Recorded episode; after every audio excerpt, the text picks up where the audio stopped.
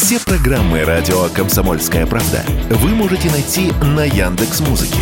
Ищите раздел вашей любимой передачи и подписывайтесь, чтобы не пропустить новый выпуск. Радио КП на Яндекс Музыке. Это удобно, просто и всегда интересно.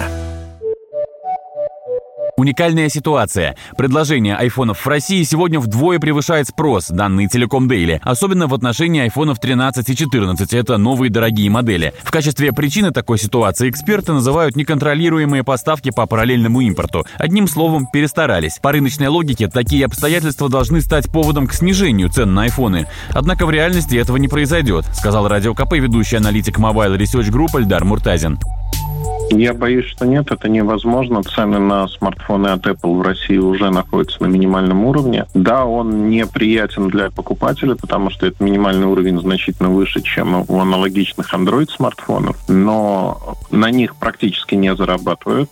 Сегодня создалась ситуация, когда за счет параллельного импорта буквально студенты привозят 2-3 штучки и надеются разбогатеть, а дальше они их продают в ноль или в минус. И это давит на рынок, поэтому крупные игроки, а, которые традиционно связаны с а, поставками техники Apple, они вынуждены держать достаточно низкие цены. Спрос на айфоны отстает от предложения и по другой причине. Слишком уж много головной боли с ними стало для владельцев на фоне ухода Apple из России, говорит Эльдар Муртазин. Сегодня популярность айфонов по понятным причинам в России сокращается. Очень дорогой продукт, при этом это люксовый продукт, у которого нет премиального сервиса. У вас нет автори... авторизованных сервисов Apple, они этим летом закончились. Вы не можете отремонтировать нормально аппарат. В лучшем случае, если вы покупаете в крупной розничной сети, вам его заменят. Разбитый экран – это не гарантийный случай. Заменить э, разбитый экран на новых айфонах в России невозможно. Нигде, никак, ни за какие деньги. Но это проблемный продукт для покупателей. Покупатель от него отказывается.